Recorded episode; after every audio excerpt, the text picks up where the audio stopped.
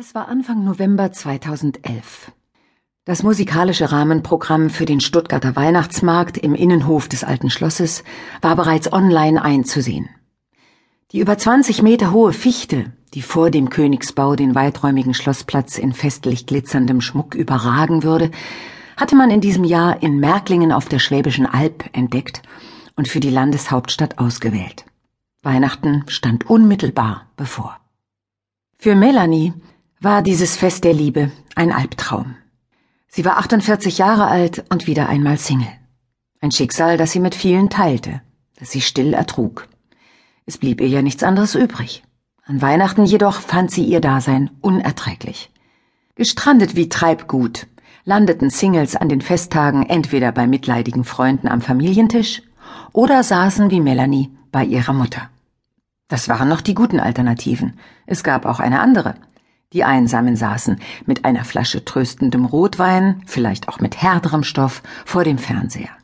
Das Programm ließ ihnen die Wahl zwischen der jungen Romy Schneider als Sissi, der rastlos unglücklichen Kaiserin Österreichs, und Tarantinos blutberauschtem Rachethriller Kill Bill. Für welchen Film sie sich auch immer entschieden, nach dem Abspann würden sie sich wie Raupen in ihre Bettdecke einpuppen, in ermatteter Hoffnung, das Öde draußen einfach bis zum Frühling verschlafen zu können. Melanie befiel eine leise Traurigkeit, als sie in den Keller stieg und mehrere übereinander gestapelte Kartons, gefüllt mit Christbaumkugeln, entdeckte. Milchiges Bunt schimmerte aus ihnen hervor. Wie Augen lugten die Kugeln aus den über die Jahre brüchig gewordenen Zellophanfensterchen. Bald müssten sie von der Staubschicht befreit werden. Melanie wurde schmerzlich bewusst, wie viele ihrer Wünsche und Sehnsüchte über die Jahre hinweg selbstbrüchig geworden waren, wie dieses alte Glas.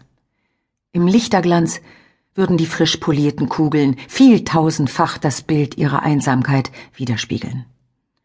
Ach Kind, wenn du nur einen Mann hättest, hörte sie ihre protestantisch redliche Mutter schon jetzt unter dem Weihnachtsbaum seufzen. Von diesem Szenario getrieben, beschloss Melanie, sich erneut auf Kontaktsuche in ein Internetportal zu begeben. Sie hatte dies schon mehrmals in ähnlichen Situationen getan. Und jedes Mal war es ihr auf diese Weise gelungen, ihr Single-Dasein für kurze oder längere Zeit zu beenden. Sie fand schließlich ein Portal, das seinen Service für 25 Euro im Monat anbot. Dieser günstige Preis erschien ihr eine akzeptable Investition.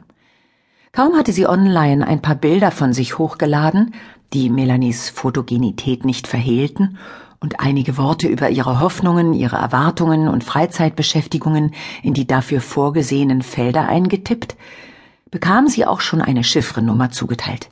Melanie war nun Nummer WOM28 A24X. Ein etikettierter Mensch mit Liebeswunsch. Wenig später signalisierten bereits die ersten männlichen Teilnehmer Interesse. Anonym und ohne Worte.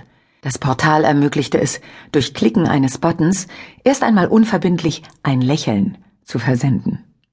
XY schickt Ihnen ein Lächeln. Mehr nicht.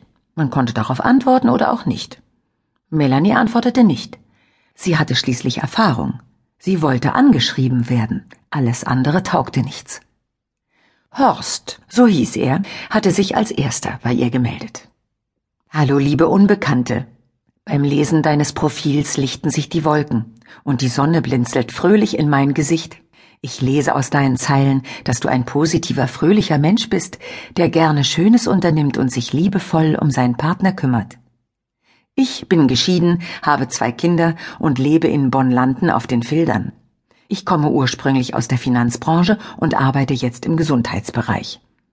Ich bin auf der Suche nach einer Partnerin, die eine feste Beziehung sucht und die keine Angst hat, das Glück an der Seite eines Mannes, der sie liebt, noch einmal herauszufordern.